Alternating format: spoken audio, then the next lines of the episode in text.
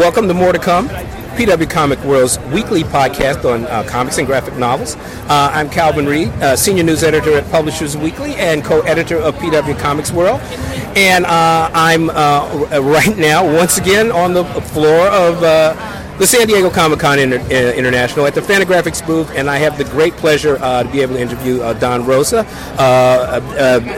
known universally for his work with Scrooge McDuck and Donald Duck in the great Duck stories. Mr. Rosa, thank you very much for being on More to Come. Oh, my pleasure. My pleasure.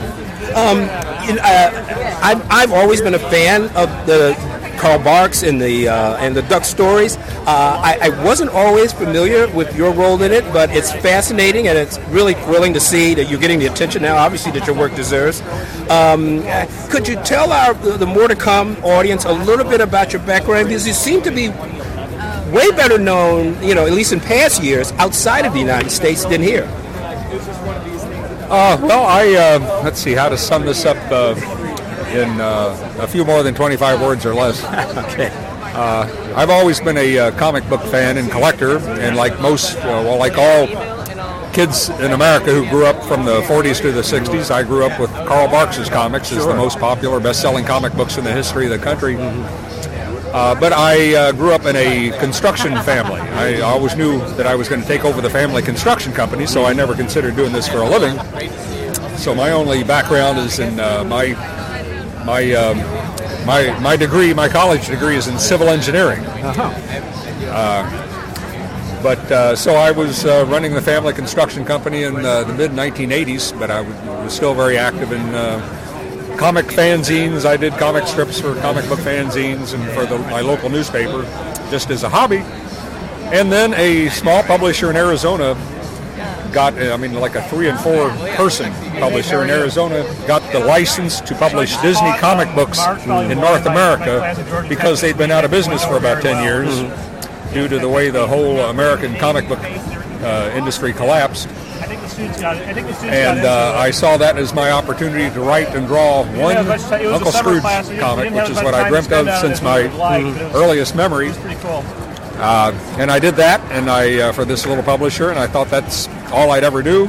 But it seemed to be so popular with other Carl Barks fans. I was my whole purpose was not to create something of my own; was just to do stories of my favorite, the character created by my favorite comic book writer and artist. And that first story I did was nominated is the best story of the year in the first Harvey Awards, so I thought I'd try another one. Is that the story, Son of the Sun, which this book is named after?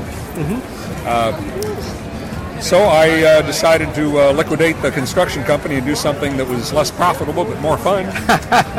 But one thing, I won't tell you the whole story, but I was out of business doing that within about a year, and but I finally found out that these are still the best-selling comic books, especially in Europe. These are still, they outsell an American superhero comic like 1,000 to 1, and it's still a mass medium there. Here it's a cult hobby, but there it's a mass medium.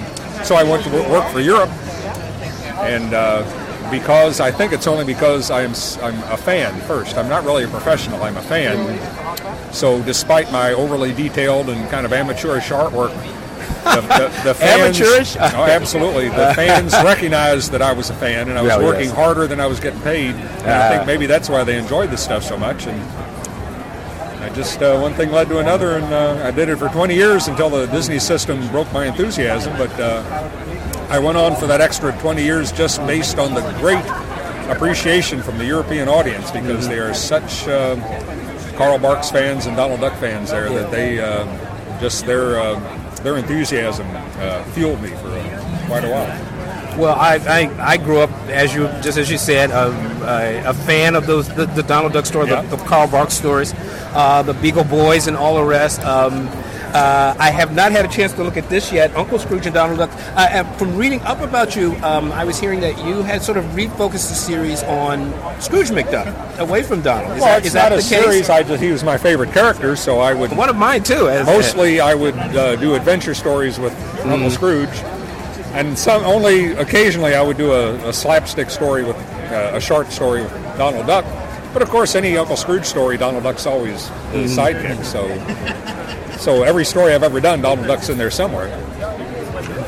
But Scrooge is my favorite because he's in humor, but he's an adventure character. So, could you maybe tell our audience a little bit about, more about Carl Barks? Because for so many years, those stories, I think people didn't really know that much about him. That seems to have changed now, of course. Oh, yeah.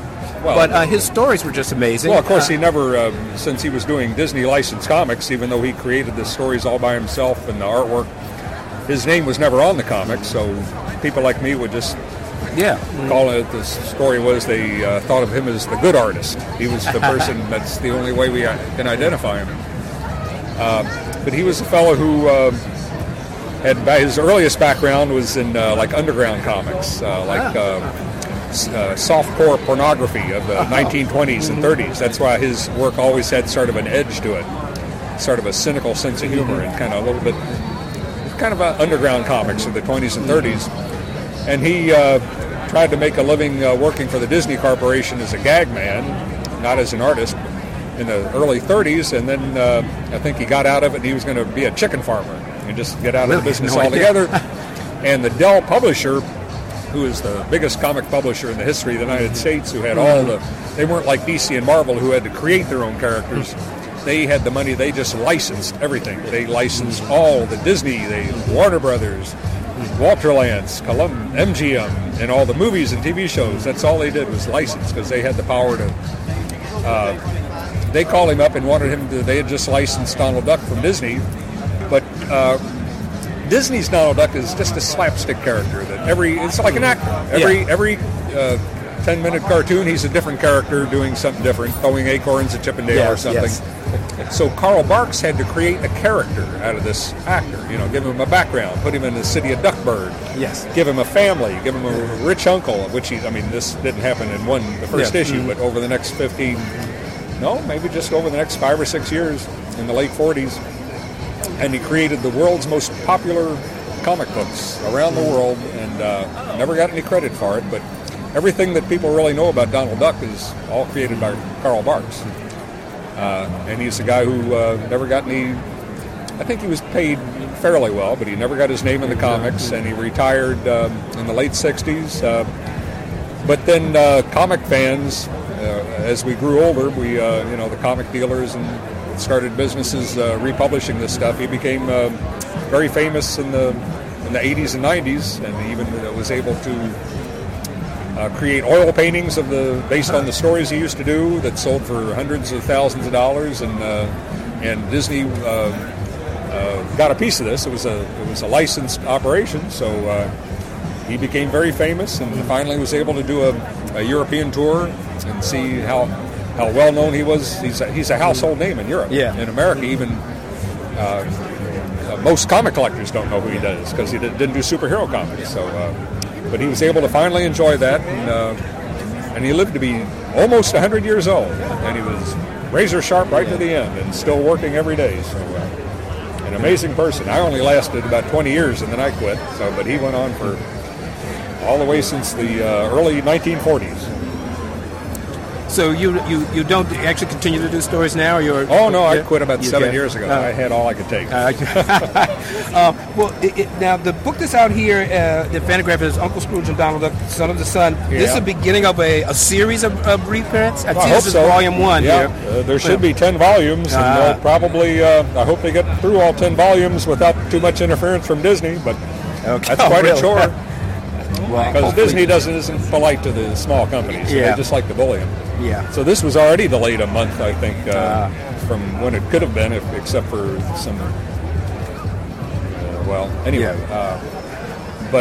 I sure hope that they can last for 10 volumes, because people all over Europe and South America and even into Indochina have collections, full hardback collections of my work, in a language they can read, and I think it's time I had a collection of my work in a language I can read. Nobody is looking more forward to this than I am. So. Well, that's from what I know of Gary Groth. This is also an amazing thing, because I've done work for Gary Groth all the way back when he was 16 years old and I was 18 years old. I've known him that long, in the late 1960s. And that he is the person here who's, in modern times, who's doing the collection of my life's work. That's Kismet, I think he called it. So I'm really proud of that. Well, you've got a pretty good teammate there, and so does he. So, yeah. Look, this is really terrific. I know you've been to Comic-Con before. You got an Eisner last year, if I'm not mistaken. Well, I got a Bill Finger Award. That's right, you got the Bill Finger Award. Yeah. I got the Eisners earlier. Okay. So, what are you going to be doing while you're here? Now, mostly signings here? Normally, I come here only to chat with old friends and to have my comic book want list and buy old comics. That's all I do, and just wander around, look at all the amazing sights. But this time I'll probably save some money on old comics. I'll be doing signings here 2 or 3 times a day, and maybe a couple of panels. So this is quite a different trip for me. This is more like being at a European convention, except the signing sessions are very relaxing. You know, I just get one person every couple of minutes instead of people who stand in line for 6 hours just that you have outside. Yeah. Okay. Well, look, this is absolutely a great pleasure to talk to you, and thank you so much for giving More to Come some time. Well, thank you. My pleasure. You bet. Okay. All right, great. Thank you so much. I'm Calvin Reed, senior news editor at Publishers Weekly and co-editor of PW Comics World. We've got a big treat today, live from the floor of the San Diego Comic-Con International, North America's biggest pop culture festival. I'm standing in the Fantagraphics booth with Eleanor Davis, author of the forthcoming or is it out now? How to Be Happy? People have been talking about this book for so long. It seems like it's been out for months, if not forever. A wonderful book. Eleanor, thanks for being on More to Come. Thank you so much for having me. I'm excited to be here. Great. So, I know a little bit about your background. You had an earlier book, The Secret Alliance, and am I abbreviating that title? The Secret Science Alliance? The Secret Science Alliance, yes. As I realized, it was done in collaboration with your husband, Drew Wing, who's also a fabulous cartoonist. Maybe for fans out there who don't know too much about you, could give us a little bit of information about your background and how you came to be a cartoonist. Well, I've always loved comics. My parents were both really, really into comics. My dad was into the underground comics. My mom's always been really into Little Lulu. We all, as a family, got really into anime and manga back in the mid-90s when that was just, people very were just... Very unusual, yeah. I mean, in that system. It was very... an interesting family hobby.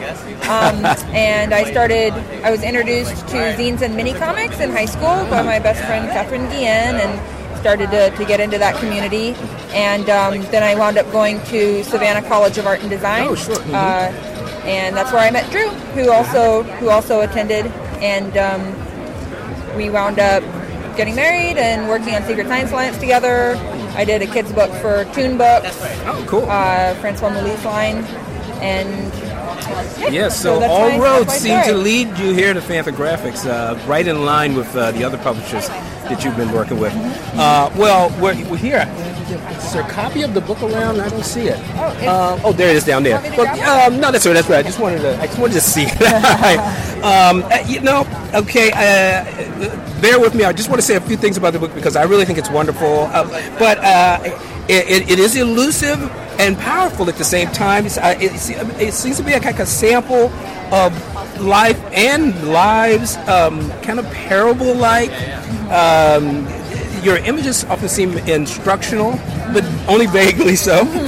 And you have to pick up signals. It's from the succession of really beautiful, sometimes astringent images, but they all seem really packed with some kind of elemental wisdom. Have I gone too far? No, gosh, that's very flattering.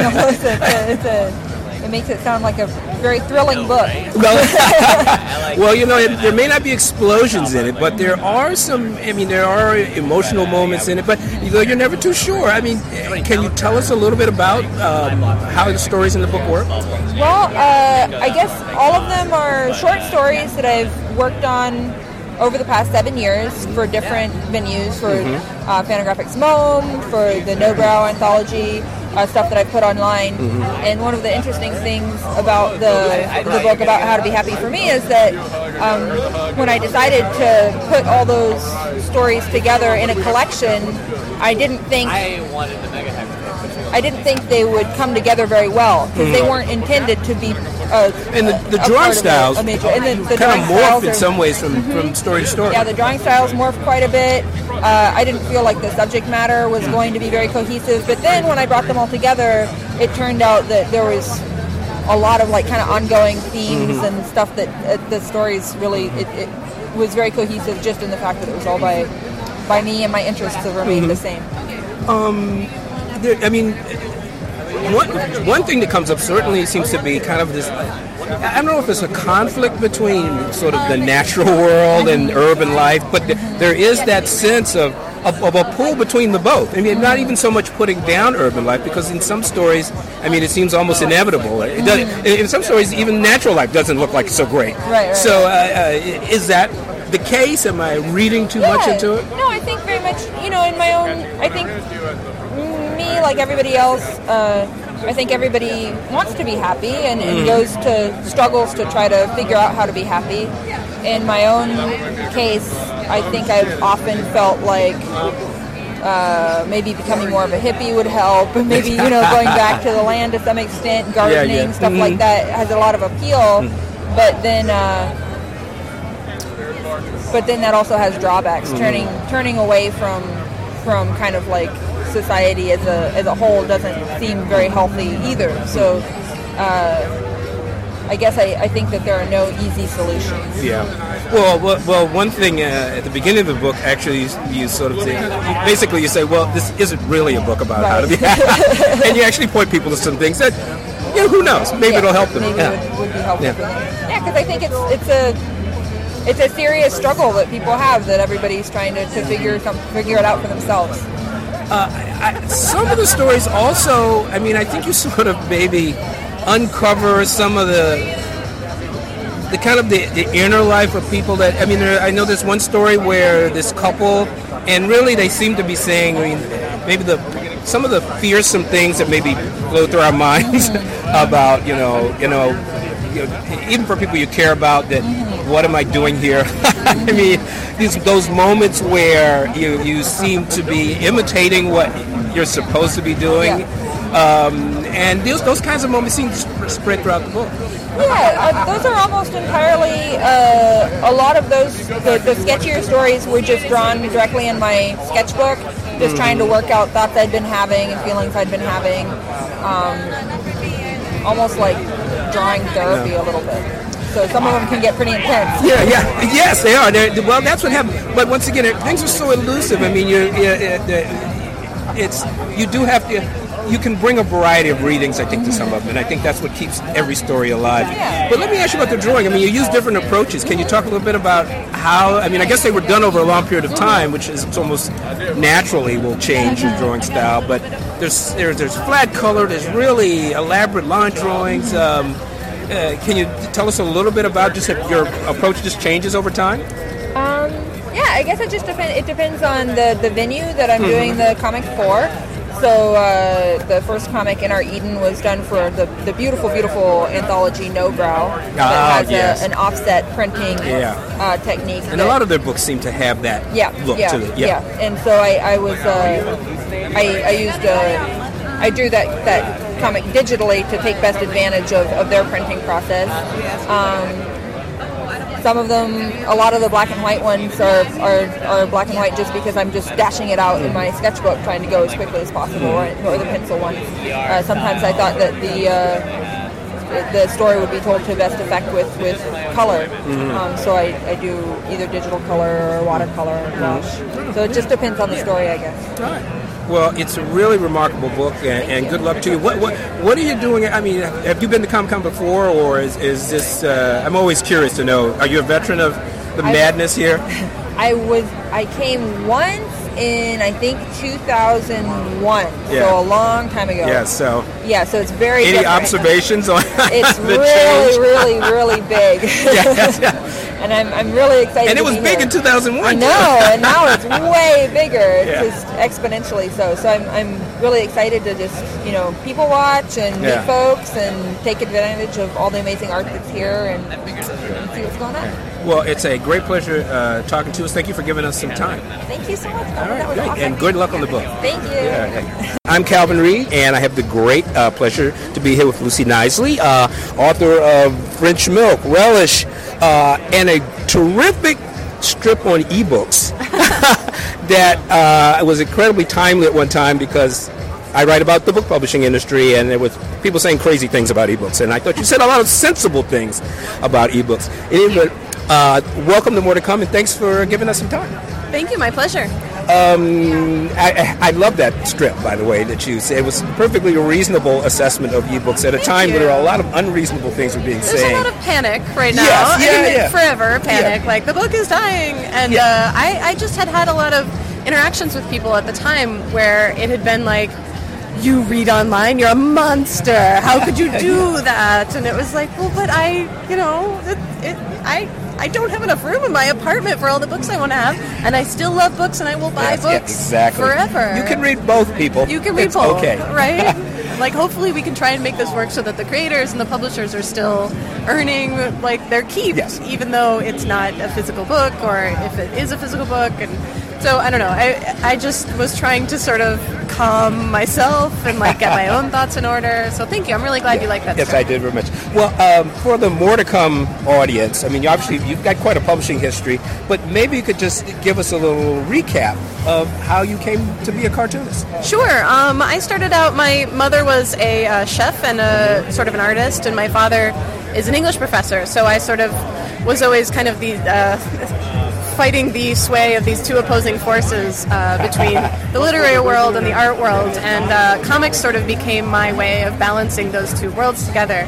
I started with this book called French Milk, which was a travelogue about going to France with my mother when I was graduating from college. She was turning 50, so it's sort of about these two women and reconnecting to each other and to themselves at a time of flux and change. So I started with that book as a travelogue. It was published by Simon & Schuster in 2008, I believe, and that was my first book.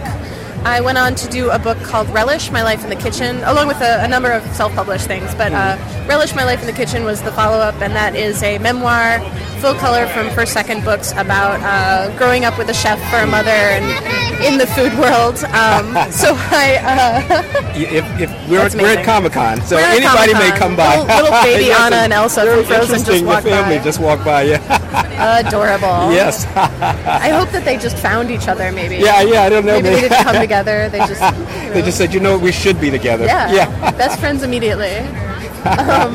So I started making comics full time about 2008, 2009. Relish was a lovely experience, and I did that book with First Second. They have a policy when a book is finished that they spend some time working on the book and working on publicity before it comes out. So there was some time in between when I finished the book and when it came out. So I was sort of recovering from some heartbreak and sort of in between a few things. So I decided to use that time to travel and take a lot of interesting new opportunities. And so I went on a bunch of trips that year. I took every opportunity that came along. And one of the opportunities was to go to Norway to a comics convention out there. I decided... This is a prelude to your new book, of course, An Age of Innocence. Yes, An Age of License. That's a license, excuse me. Yes, that's a whole... That's An Age of Innocence. That's Age of Wharton or something. Anyway, yes. Yeah, I'll take credit for that. Why not? Okay. Or Henry James. I forget. Sure. But you're right in that group. But go on. Thanks. So I kept another travelogue about it, sort of going back to my roots that I started out in French Milk making travelogues. I sort of wanted to get back into that and writing about my experiences, and it turned into a sort of this exploration of being in your 20s and sort of travel and adventure and sex and romance and sort of early career stuff, and I came back with this kind of interesting story, lots of fun and intrigue, and so... the following couple of months, I had the opportunity to shepherd my 95- and 96-year-old grandparents along on an elderly person's cruise. shape. Oh, wow. And I thought, sure, hey, that's an opportunity to travel. So I went and did that as well. That was a lot, very different, of course, from the Age of License story, which was, you know, about youth and adventure and sex, and this new one was about sort of responsibility and, you know, caretaking and mortality and aging, and so these two travelogues are sort of opposite sides of a coin. This sort of like paired travelogue collection, and both of these books are coming out from Fantagraphics in the next few months. Age of License is debuting here, and then the second one is called Displacement. Oh, see, I didn't even know about that one. No, this is cool. All right, great. And you're getting married, too. I am. Yes? I'm getting married in about a month and a half. Ooh, okay, right. And you're doing a... I'm doing another book about that. You're a cartoonist. Yeah, why not? It's all just for the mill. It's all material. Exactly. Well, I have to say, I mean, your book's smart, funny. Thank you. Charming as well, and a drawing style that manages to be adorable and precise. Your color as well. I mean, your recap really.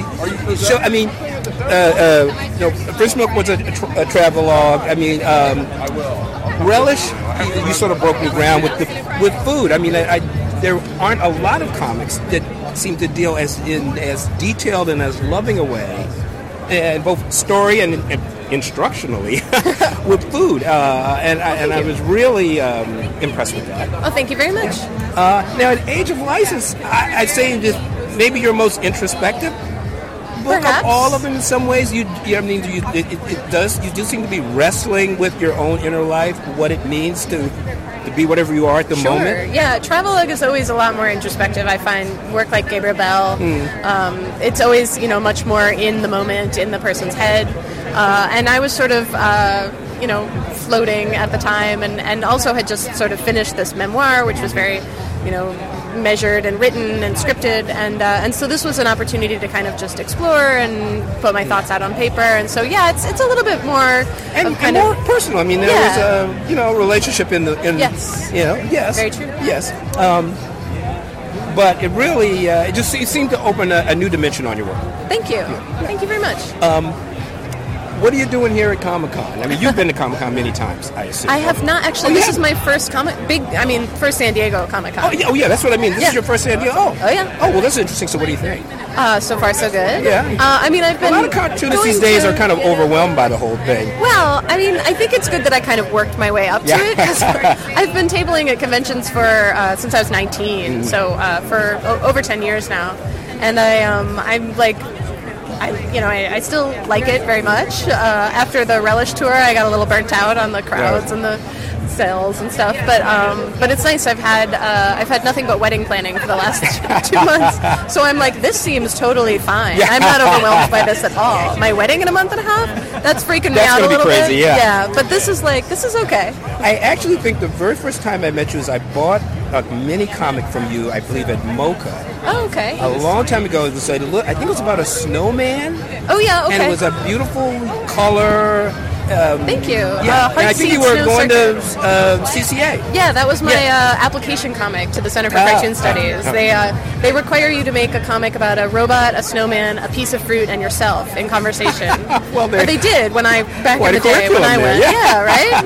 That's your application process. So that was my application comic, which is there's a foul-mouthed apple and a robot and snowman. Mm.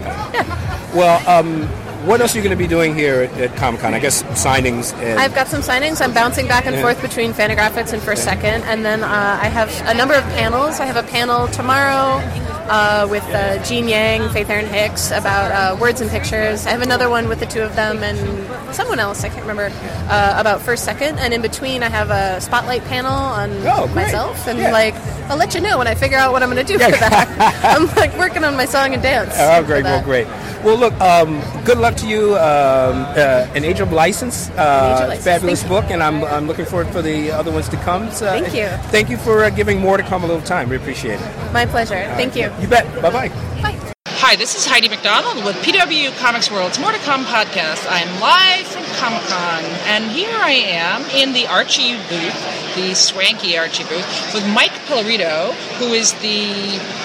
Publisher? President. Okay. President And with Alex Segura, you're a vice president, right? Senior vice president. Senior vice president, publicity and marketing. All right, but you know, Archie always in the news. This time you've killed off Archie.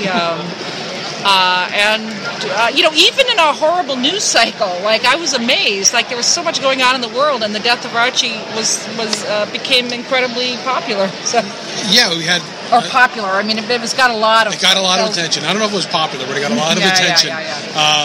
Yeah, but we had amazing news coverage. Alex reached out to everyone. We had CBS News within the day and getting calls like crazy. We announced the story in April to get ahead of the diamond solicit cycle. And people either loved the idea or hated the idea. And my favorite thing is people want to know why we're still here at the convention today, because we should be at the Archie funeral. There you go. Now, does this story lead directly into Afterlife with Archie? No, but that is the number one question we're getting at the show. They're completely separate. The Life with Archie was really the kids all grown up, out of college, the two universes of what happens, married to Betty, married to Veronica. Right. And this was the way to kind of close out that arc. And it really, I don't know, it was just monstrously successful, so I'm very happy. But Afterlife is the teenage gang, a much more realistic approach to teenagers. They're a little snarkier, the language is different, but it is the pure Archie gang, and fighting the zombie apocalypse in Riverdale. Right. But that has been a huge success, right? Amazing. The coolest thing about it is the one word is flawless. Roberto is writing, every script is perfect. Francesco sees the script and makes it that much better. It's one of the only things I work on that I don't have to do anything. Everything is brilliant, and I always, talk about John. Goldwater is the guy who decided to make the Archie kids older. It really took a lot of courage to include Kevin. Took a lot of courage to include just a lot of the diversity of things we're doing, which always seemed to be an uphill battle before, is now very easy to do. To do a zombie book before, and I've been at Archie 14 years, to do a humorous zombie book would have been impossible to do. To do like a real zombie that can go toe-to-toe with Walking Dead or whatever's out there, that's incredible. Well, I mean, I will say, I do think you just touched on what has made the book so successful. It's the secret weapon of hiring amazingly talented people. And Francesco, I have to be honest, his innate understanding of the horror genre is unbelievable. We keep calling them Lennon and McCarthy, Roberto and Francesco. They have not just an amazing ability to communicate with one another, but subconsciously they start talking about, oh, you know that, like, 1920 silent film about, oh, yeah, I have that on Blu-ray. And you're like, what? And the back and forth, the in-depth script, we release those digitally with a plus edition so people can see it. But the amount of references in the script alone are incredible. And like this last one that just came out this week, Afterlife 6, is really about what happened to Sabrina, which was one of the best and most horrific things of the book. Her mouth was ripped off and she was sent to, like, Cthulhu, Limbo, Hell. And as I was reading the script, I didn't know the names of doctors and different things he put in there, but I started Googling it because I just knew that it meant something. And then you dig deeper and deeper into each script and what the artwork does. It's brilliant. I think it throws back to the eerie and creepy and all the great horror stuff that I love. So, Archie Goodwin and Toth and Morrow and all those, like, to me, guys that I think are the best of the best. And it just slides right in there. Yeah. Now, let me ask you about the traditional Archie line. The timeless. I guess the timeless line, is that what you call it? Forever teen. Forever teen, yeah. I mean, how is that doing with today's audience? I mean, it's... Really, it's amazing. Like, you look at it's always been like that. You look at the different audience around our booth, and you have everything from little kids to grandparents, black, white, any color you can imagine, families, teenagers. A lot of it is women pulling their significant other to the booth because they have to have it. A lot of today's best creators. We just had something with Rob Liefeld's daughter came over here, and we gave her some books, and she took pictures in the booth, and like that's a day she will love for the rest of her life. Sure. So we're constantly doing new stuff. We're doing a lot of crossovers are planned up, which I don't know if we can talk about yet. Alex shakes head. And the biggest thing is trying new things there that still fit. The best of Archie format to show the history of the characters, but also the new Betty's Diary, which has really taken a big cue from the Wimpy Kid. Sure. And Betty's been doing diary stories for, 40 years, But in this style is the first time we did it, and that book releases in a couple of weeks. Yeah, but it looks great. I saw it, and it, you know, I'd be very curious. But I mean, you know, you seem to have the golden touch. I have to be honest, and maybe some of it has to do with Alex Segura here, who we do know. I'm a big Alex fan. Thank you, Alex. But you have a new task in addition to your publicity duties. Now you're heading up the Dark Circle. Yeah, so I can actually. I've used this joke a few times with creators that I know the publicity guy really well, yeah. So I'm sure we'll get some promotion, but. Yeah, when I came aboard, Mike said one of the things we'd like you to do is work on the superhero books, and I've always had an affinity for them. We worked on New Crusaders when that launched, and it's really just books that we think are going to be creator-driven. You know, Dwayne is such a great crime writer, so having him do Black Hood is a no-brainer. Getting someone like Michael Gaidos, who, to me, drew one of the best crime comics in years.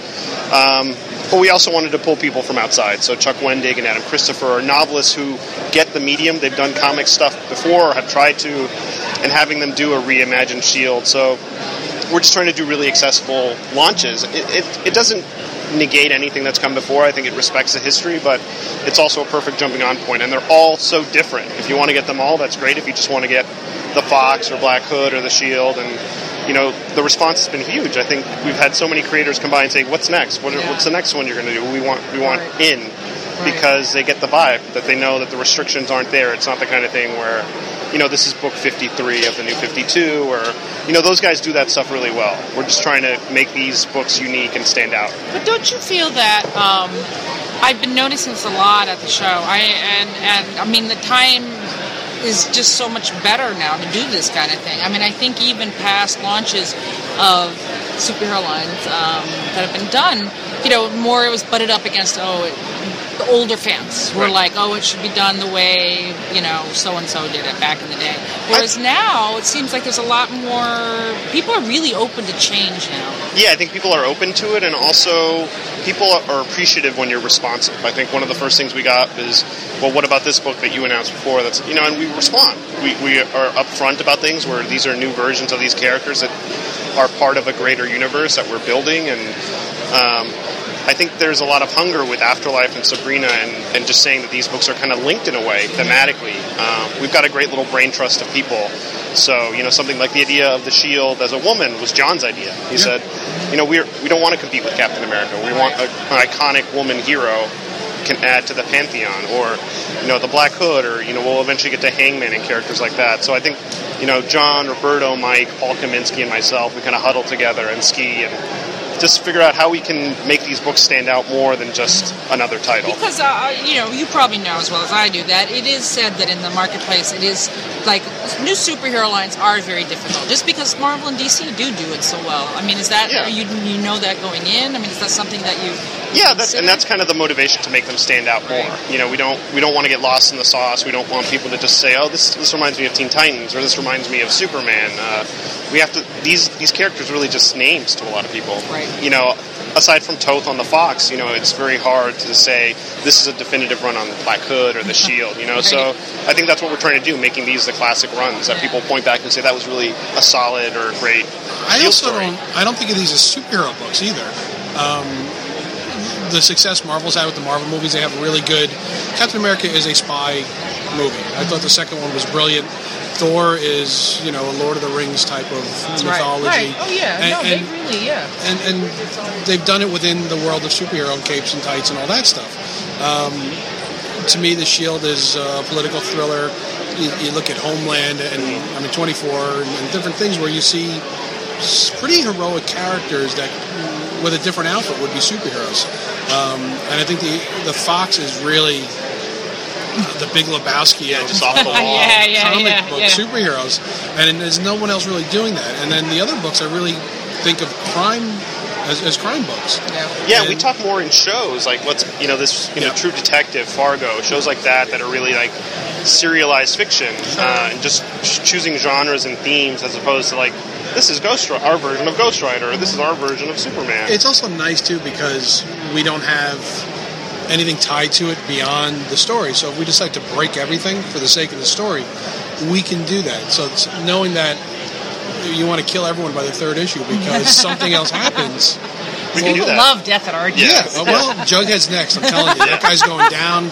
Betty kills Veronica. Indigestion takes him down. That would be the headline of this podcast. I'm sure Jughead's going down. Yeah. Well, that's great. When does the Dark Circle line launch? Early next year, so around February, March. All right. So, and some more to come from Archie. Yeah, definitely. All right. Well, thank you so much, Mike and Alex. Thanks for having us. Thank you.